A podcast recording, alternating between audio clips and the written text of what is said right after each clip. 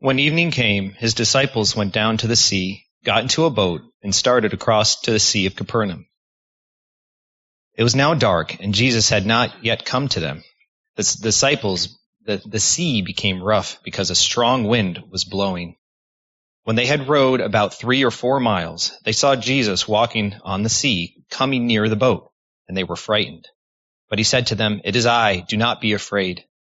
Then they were glad to take him in, into the boat, and immediately the boat was at the land to which they were going. Thanks, Stephen. That might be the first time anyone has ever used that microphone with no problem. So we, we hit a new level at Grace Church today.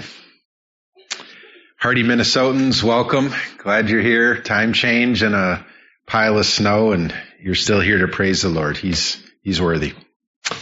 Any of you remember the two main divisions of John's gospel? I'll give you a second to think. Uh, it's often described or spoken of as the book of signs, which is chapters 1 through 12, and then the book of glory, which is chapters 13 to 20. I hope, I hope you're already seeing plainly why 1 through 12, what we've, we're halfway through so far, is known as the book of signs. There are seven over, overall seven main signs that people point to in John's gospel, the turning of the water into wine, which we've seen, the cleansing of the temple, which we've seen, the healing of the official's son, which we've seen, the healing of the paralytic, which we've seen, and then last week, the feeding of the 5,000. Yet ahead of us is the healing of the blind man and the raising of Lazarus from the dead. There are a number of other, I, put in scare quotes, lesser signs. They're still miraculous. Often more uh, done in private though, rather than in public. One of the things that makes the seven signs, the seven signs, is that they were done publicly. Um, but we get to one this morning. One of those lesser signs is found here. Almost immediately after feeding, the feeding of the 5,000, which we just saw last week, Jesus miraculously took a long walk on the surface of the Sea of Galilee. Even after what they had just witnessed, this miraculous feeding of 5,000 people with a few pieces of bread and a few fish, the disciples were still frightened by this new manifestation of the glory of Jesus. To help us get the most out of this passage, there's two main divisions for this sermon. The first, we'll take a look at the text itself and some implications of it. And then second, I'm going to very briefly introduce you, uh, very briefly to some biblical theology and, and four really remarkable themes that we see in this passage that are found throughout the entire Bible. My main aim or the main thrust of the text is to help you to see that Jesus is greater, as Mark said at the very beginning, than you can ever imagine. And every time the disciples think they get him pegged, he reveals yet more of his glory. So the main takeaway for us is to learn increasingly this morning to love Jesus for all of who he is, that we might live more fully in light of that. Let's pray. God, we, we need not just minds to comprehend, although we need that. We need you to expand our mental capacity this morning to grasp this still greater measure of the glory of Jesus Christ, the only Son of God, who came into the world to take away the sins of the world. We need, we need greater brain power to be able to grasp this added measure of glory, but, but at least as much, and in some ways more than that, we need we need you to expand by the power of your spirit our ability to feel this in our being. This isn't just an idea or a concept or a historical, a historical reality. It is those things, but this is God himself revealed in greater glory. We, we are made by you to, to feel this as well and through those things to live differently in every way. That, that, that Jesus that Jesus is Lord of the water means we need to live differently. I pray that you'd help us to see how and to delight wherever you give us the strength to do so this morning. I pray all this in Jesus' name. Amen. So after feeding the 5,000, John, John 6, 15. So John 1 through 15, uh, is the feeding of the 5,000. And at the very end of that section, chapter, verse 15, it ends with John letting his readers know that Jesus withdrew again to the mountain by himself. So it sort of began, chapter 6 began with that, and then uh, 15 ends with that. It's significant. If you just have John, if that's all we have is John's gospel, he kind of, he, that is John, makes it seem as if Jesus just sort of slid away, fed the 5,000 and just sort of ditched everyone, including the disciples, and, and just left them to figure out what they were supposed to do. If we didn't know any better, verse 16 sort of seems like you can see it up on the screen, like they waited around for a bit. Jesus isn't here. We're not sure where he is. They waited for him to return, but when evening came and Jesus still wasn't back, his disciples went down to the sea and got in a boat and started across to the Sea of Capernaum. Like, it sort of seems like what happened. But John's account is not all that we have to go on. Matthew and Mark's gospels both speak to this as well, and Matthew's in particular adds something important that we should be aware of chapter 14, verse 22 in, in Matthew, immediately, that is after feeding the 5,000, Jesus made the disciples get into the boat. He, he commanded them to do what John describes that he did, or what they did. He commanded them to get in the boat and go before him to the other side while he dismissed the crowds. You guys go ahead, take off. I'm going to let these people go. And after he had dismissed the crowds, Matthew says, he went up on the mountain by himself to pray. We get, we get a few more details and that's helpful. In other words, far from simply s- slipping away and, and ditching them, Jesus gave clear instructions to his disciples and far from accidentally, again, it kind of seems like he accidentally missed the appointed departure time. The boat took off without him. Matthew tells us that sending the disciples off ahead of him was an intentional act so that he could do a couple of things. So that he could release the crowds, so that he could have more time to pray by himself, and ultimately so that he could perform a miracle for the disciples. Jesus sent the disciples ahead of him in the boat then, indicating that he would catch up to him at some time. Do you, do you think at all what they thought he meant? I, I, I feel like maybe I do this more than normal because y'all don't talk to me like this, but I'm always thinking, what, what are they, what are they thinking he's thinking? you know, they've learned by now he's going to do something pretty awesome, but what are they thinking he's thinking by doing this? That how is he going to catch up exactly in this situation? Where is he going to meet up with them and and how? It was fairly common for Jesus to operate on a timeline not entirely understood by the disciples. We're meant to imagine that they just continued to do what Jesus commanded until Jesus told them otherwise. Just get in the boat and head back. And so I'm just going to keep doing that.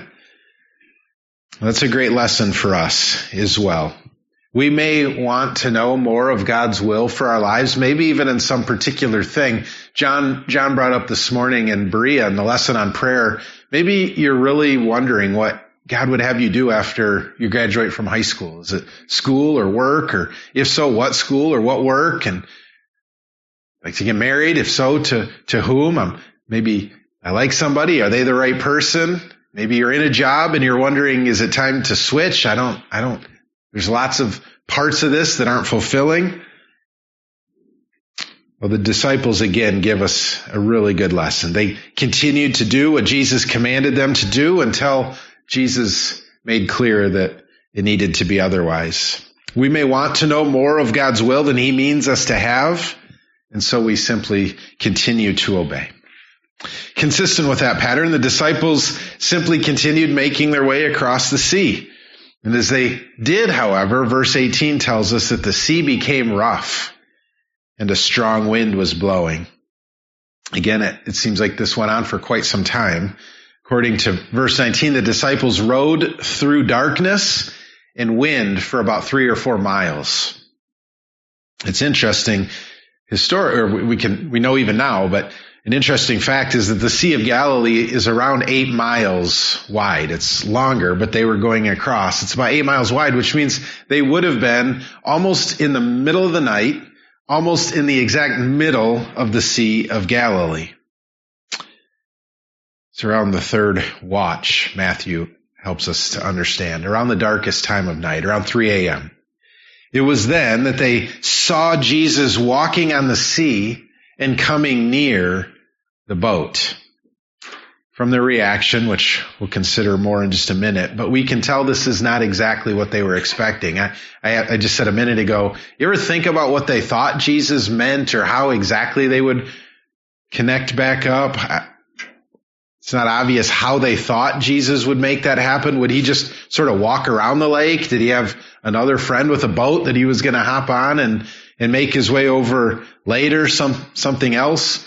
Whatever they thought, it's obvious this wasn't it. It never seemed to occur to any of them. I, I, I have a feeling he's just going to walk across the water to us in the middle of the night, in the middle of a windstorm.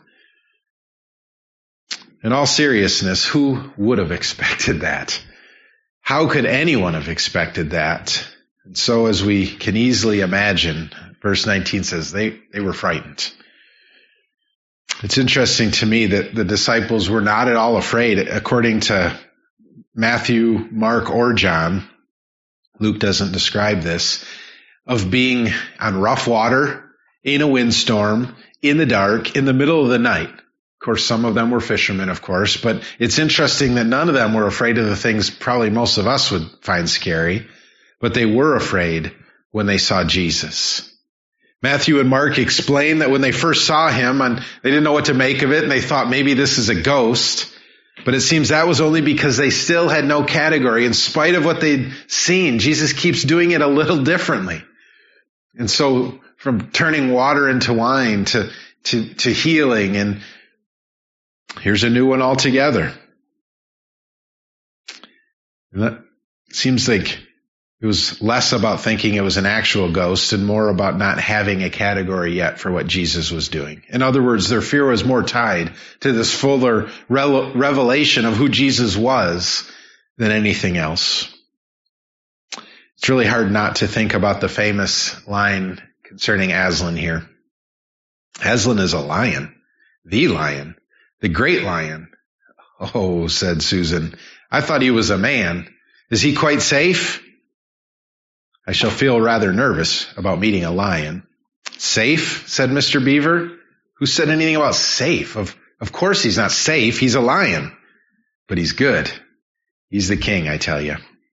In other words, Jesus' glory is such that there's a kind of genuine awe and wonder, even a kind of fear that are a part of an appropriate response to encountering him. Having been given no small glimpse of his glory here, the disciples were right to tremble. And yet, as is always the case for those who trust him, remember this grace. Jesus said to them, It is I. Do not be afraid. There are perhaps no sweeter words that we can hear, given who we are and our sin and our rebellion and our first father Adam and our corrupted nature and corrupted choices, there are perhaps no sweeter words that anyone can hear. To know anything about who God is and who you are in relation to Him apart from Christ, there's perhaps no sweeter words that we can hear in the midst of our doubt and difficulty. In the midst of our pain and persecution, in the midst of our suffering and sadness, in the midst of our fear and failure, there is nothing more healing and helping than to hear our Savior say, It is I. Do not be afraid. I am with you. It will be okay. I am here. Nothing can harm you. I love you. You are accepted. Certainly filled with relief at that revelation, John tells us that they were glad then to take him into the boat. Again, it was dark and windy. It was the middle of the night. They were on a boat in obedience to Jesus, but they had to have been wondering when he would, even longing for him to rejoin them. And here he was with them again, and everything was going to be okay. John's concluding clause is interesting. Read in the most straightforward way, it sounds like Jesus performed yet another miracle. It says, and immediately the boat was at the land to which they were going. Again, on the surface, it sounds like there was some teleportation happening here. That would have been pretty slick. And, and in fact, maybe that was the case. Probably not, but maybe. It's unlikely. Neither of the other gospel accounts say anything quite like this. Uh, more, more likely, what John meant was that nothing else of significance happened between the time Jesus got in with them and when they reached the shore in Bethsaida. But as we've seen over and over in John, Jesus continued to reveal more and more of his glory. Consequently, each time he did so, the crowds and even the disciples were more and more confused and amazed and, and needed to get to recalibrating yet again. What are we to do with this guy? I mean, I feel like they would have had to ask that every, every few days. What are, we thought we knew, we thought we had this figured out, but what are we to do with this guy? He's like no one we've ever encountered, and yet every time we think we've found the limit of his wonder, he reveals yet another layer of glory. It's like there's no end to the fact that he's different and more than we've realized, even to this point, even though every time this happens, he's still different and more than we've ever realized. Before we move on to the second part of the sermon, I want to, I want to give you just a, a couple of practical applications, things you ought to, I think we all ought to consider doing in light of this newest miraculous encounter with Jesus. Number one, be careful of believing you have Jesus figured out. Just be careful. This is awesome. What I'm about to say is awesome. Not because I'm saying it, but because it's true. It will be our highest pleasure. Listen to this, Grace. Jerry wants me to yell at you because she's assumed you're all tired and not paying attention, but I believe in you. It will be our highest pleasure. Stay with me. Come on. It will be our highest pleasure to spend all eternity exploring the infinite glories of Jesus. Don't allow yourself to fall into the same trap that those who encountered Jesus in John's gospel fell into, the trap of believing they had him pegged. We have the Word and the Spirit, and so we certainly don't need to pretend that we don't know anything. We know much. But we must also humbly acknowledge how easy it is for us, how tempting it is for us to remake God in our image over and over as his first followers did. Grace, it will be our highest pleasure to spend eternity, all of eternity, forever and ever exploring the infinite glories of Jesus. Don't think you can do that yet. Don't think you've done that yet. Number two, the best way to be careful in this is to read and study and pray consistently through the Word of God. The primary place that Jesus reveals himself to the church today, including you and me, is in his Word. The Old Testament promises of Jesus, which reveals a great deal about him. Additionally, of course, we have the New Testament revelation in the Gospels of his time on earth and the things he said himself. And we have 23 more New Testament books after the Gospels interpreting and explaining the nature and significance of Jesus' person, his life, his death, and his resurrection. If you want to really know Jesus and all of his glory and all that that means for you and me, you have to be a person of the Bible. Read your Bible. Get a Bible reading plan. Read it together with some friends, but work your way through it. Number three, where you find descriptions about uh, where you find descriptions and teachings of Jesus that don't fit with your current understanding of Jesus, change your understanding, not your Jesus. Grace, we need to be eager to come across passages like this one and allow them to expand and correct our understanding of everything, including who he is and how water works and what it means that he is Lord of heaven and earth. We simply cannot hold on to lies. Tragically, we've all probably encountered, I know I have, and I know I've been this kind of person, but we've encountered way too many people who, when confronted with the Jesus of the Bible, say things. Have you heard any of these? Have you said any of these things? They say things like, I'm too old to change. Or, that's not the Jesus I believe in. Or, Science has made it clear that this was superstition. This isn't possible. Or my Jesus is much more accepting and loving than that. Or we can't take everything the Bible says about Jesus seriously. That's, that's childish. You ever heard any of those? Grace, if there is a Jesus worth trusting in, and there is, then he is the Jesus of the Bible, not our own concoction. Number four, worship Jesus. Even though we are never, never exhaustively or fully know the glories of Jesus, that does not mean that we cannot and should not praise him for the ones we do know. Though we cannot fully know Jesus, we can truly know him in one aspect of the gospel. One remarkable thing that Jesus won for us on the cross and through the resurrection is that whenever in faith we praise God in light of the truth that we have in the Word, it pleases God. Our worship is pleasing. It's never complete. It's, it's never what He deserves or what it ought to be from us. But when we offer it in faith in light of the truth that God has revealed to us in His Word, it truly brings pleasure to God. He receives it in joy. Number five, obey Jesus. Our lives will begin to take on the fullness for which God created us. John 10:10. 10, 10. When we see Jesus' commands, like we see instructions on a treasure map. I know I run the risk of overusing this illustration, but I can't think of a better one. When we believe that the treasure described by the map or pointed to in the map to be sufficiently valuable, there is no instruction on the map that will be burdensome. Traveling 500 miles barefoot will be a joy if we truly treasure the treasure. Selling all that we have to finance the hunt will be joyful if we truly treasure the treasure. Let us learn from this passage. here's another one. If you're so inclined, this would be worth writing down, I think. Let's learn from this passage that even when Jesus' commands seem particularly odd or difficult, just get in the boat and take off without me in the middle of the night into a windstorm, and at some point we'll catch back up.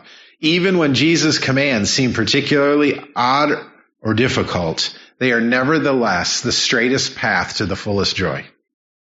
We got to settle on that. Every one of Jesus' commands, no matter what it seems like to us, is the straightest path to the fullest joy. Number six, walk in peace. The heart of the good news of Jesus Christ is that he is always with those who trust him. Unlike when he was on earth, Jesus said while he was on earth, it's better for me when I leave, or I mean, it's better for you, well, him too, but it's better for you when I leave. Why is that? Well, unlike when he was on earth and truly would come and go from the presence of his followers, he is now by the Spirit with us always, even to the very end of the age. He never leaves us and certainly never forsakes us. For that reason, his words that were situationally true for the disciples are now universally true for all who call on his name. Grace, it is I. Do not be afraid. Hear this, believe this, and walk in the kind of peace that this alone can provide, the kind of peace that surpasses understanding no matter your circumstances. So all that leads then to the second part of this sermon. Ask your discipleship group leader. Talk this week in your discipleship groups about biblical theology. It's an important way to study the Bible, and I want you to ask good questions. Grill your discipleship group leader about this.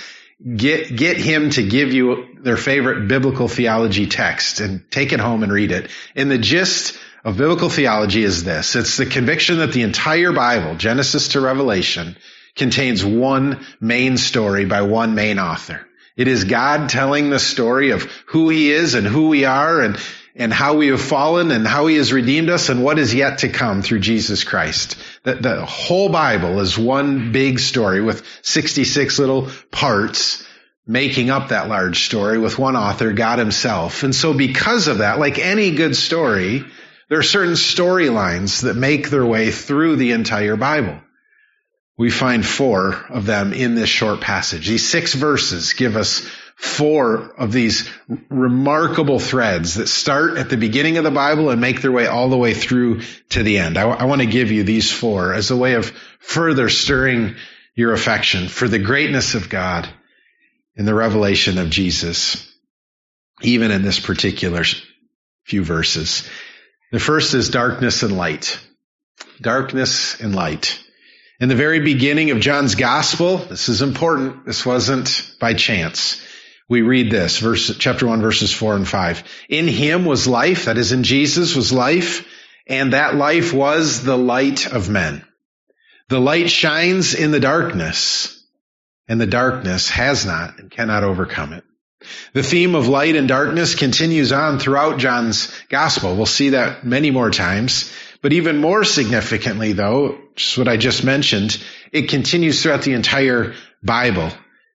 The very first words of the Bible, the very first words of the first chapter of the Bible are these. In the beginning, God created the heavens and the earth. You probably all know that, but right after that. Now the earth was without formless and void, and darkness was over the face of the deep. And God said, let there be light.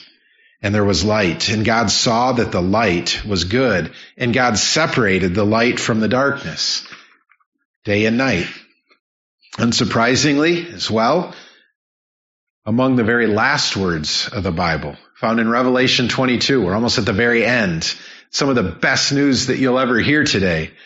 And light and, and night will be no more. They will need no light of lamp or sun, for the Lord God will be their light, and they will reign forever and ever. That's awesome. The main point is that God made physical light and darkness to help us understand spiritual light and darkness to understand the spiritual battle that has been going on since the first garden and will continue on until the final garden. Indeed, there are a few themes more prominent in the Bible than that of light and darkness. This shows up in our passage for this morning. Get this, Grace. It shows up for our pa- in our passage this morning in the simple fact that darkness is in the absence of Jesus. The scene happened at night as a way of helping us see the true significance of the disciples being without Jesus. Where Jesus is absent, darkness is present. And wherever Jesus is present, there's a kind of light that is there, even if it's dark outside every other understanding of light and darkness. Every star you see in the sky, every time the moon comes up at night and the sun is in the day, every time you turn a lamp on, every time you see any kind of light in this world, it finds its origin right there. That's why my favorite description of heaven, there's lots of good ones, but my favorite description of heaven is that it is a place without shadows. Think, think about that for a minute. Why are there shadows? The answer is because light on earth is directional light in heaven, which is the full glory of God encompassing every aspect of reality, has no direction.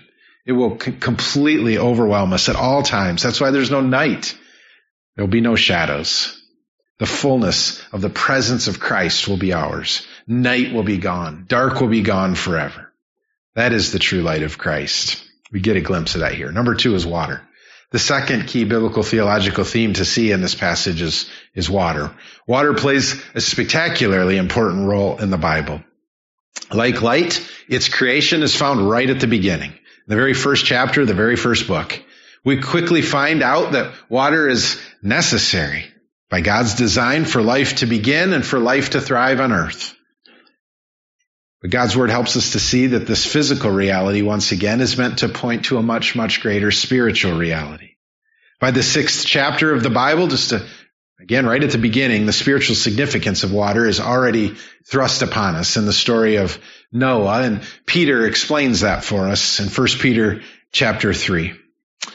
The relationship or the connection between Noah's physical deliverance and the greater spiritual deliverance promised to us in Jesus.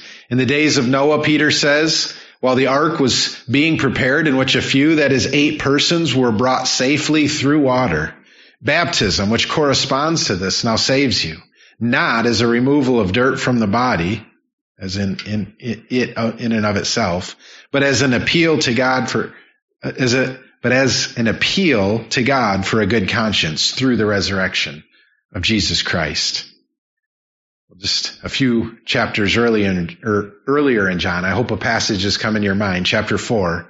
We read of the significance of water in Jesus' encounter with the woman at the well. He said, if you knew the gift of God, this is the fulfillment of Noah, the fulfillment of what Peter was talking about. If you knew the gift of God and who it is saying to you, give me a drink, you would have asked him and he would have given you living water.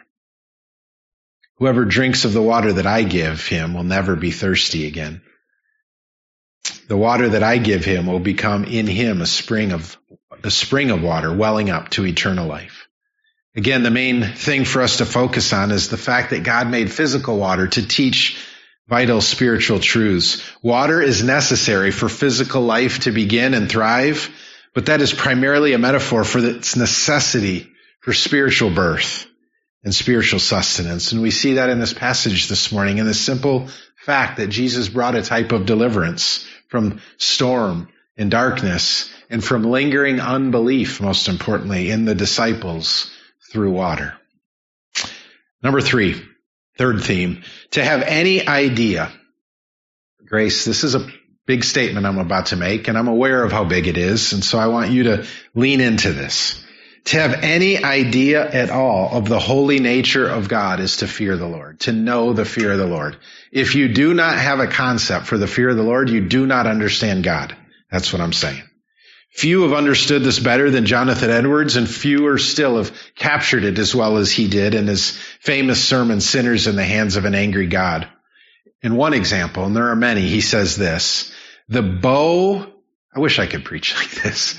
The bow of God's wrath is bent. God's wrath is a bow and it's bent.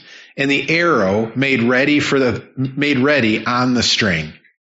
And justice, it's justice, that, that which we deserve. And justice bends the arrow at your heart. I gotta say that again. That, that's amazing. The bow of God's wrath is bent and the arrow made ready on the string. And justice bends the arrow at your heart and strains the bow. And it is nothing but the mere pleasure of God and that of an angry God without any promise or obligation at all. He owes you nothing that keeps the arrow one moment from being made drunk with your blood. How about that? If you don't understand that, you don't understand the gospel or the God of the gospel.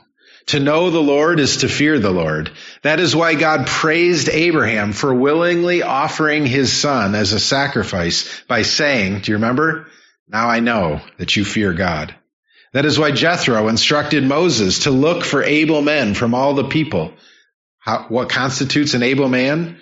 Men who fear God when they needed help to govern the Israelites. That is why David regularly describes his enemies and the enemies of God as those who do not fear God.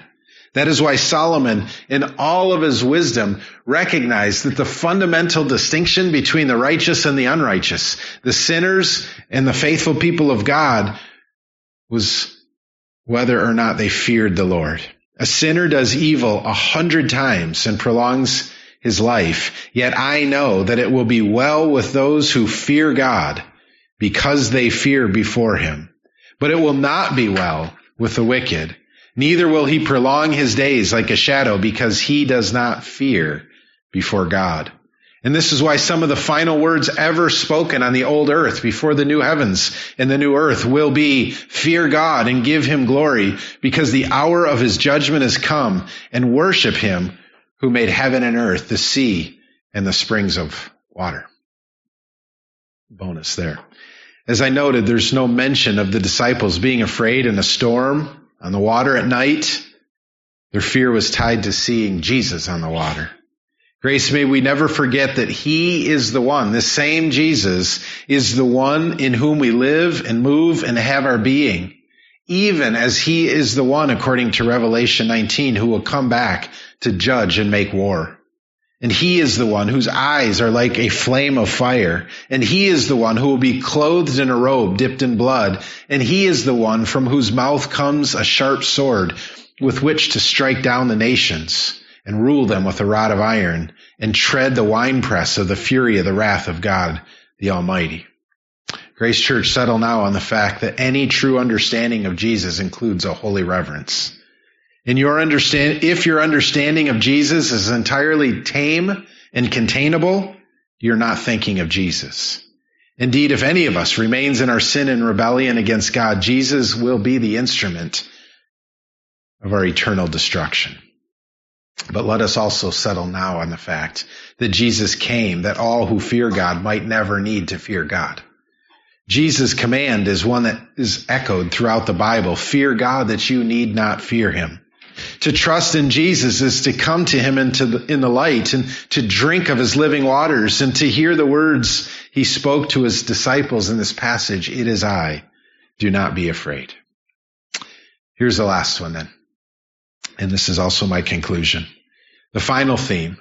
The reality of the significance of our choices. You and I make choices. The simple fact is that God created us with the ability and requirement to make choices, real choices. He also made us responsible for the choices that we make. We see this in the most dramatic fashion when Adam and Eve chose to eat of the fruit of the forbidden tree and chose the consequences of doing so for themselves and all as the Catechism says their posterity, namely death. Consequently, throughout the rest of the Bible, people make choices and God holds them accountable to them. To the Israelites, Joshua said, choose this day whom you will serve. And they did. They chose the Lord and the Lord blessed them. On the other hand, the prophet Isaiah prophesied that God would destine his people to the sword and all of you shall bow down to the slaughter. Why? Because they made a choice. He would do so because when I called you, this is God speaking, you did not answer. And when I spoke, you did not listen. But you did what was evil in my eyes and chose what I did not de- delight in. Perhaps most importantly of all, when the Philippian jailer witnessed the power of God and wondered, what must I do to be saved? The simple and immediate answer the disciples gave to him was, believe in the Lord Jesus and you will be saved. Salvation comes to those who choose to place their faith to believe in Jesus. All of this is captured in our passage in the simple phrase, they were glad. Then they were glad to take him into the boat. John's gospel is filled with accounts of those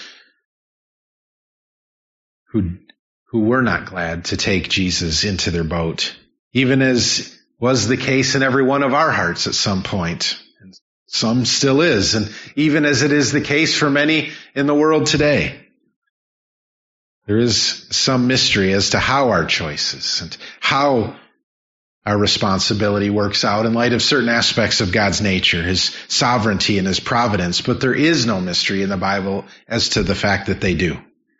And so I leave you with this. Jesus is greater. This passage helps us to see. Jesus is greater than you ever have or ever will be able to fully imagine. We're given yet another glimpse of that in this passage. One of the main reasons for this kind of revelation, for of all the things John could have recorded, of all the things God could have inspired John to write down or the other gospel writers to write down, of all the things, one of the main reasons for this kind of revelation is that this kind of passage is meant to help us choose to believe in and follow Jesus. And the main reason for that is because that is the means by which God is determined to unite to unite us with the saving, reconciling, death defeating, fellowship restoring work of Jesus on the cross and the empty tomb. We don't gain God's favor by making enough good choices or not making too many bad choices. That is not how the gospel works. That's not the good news. The gospel is the good news that we gain God's favor by choosing to trust in the one who did.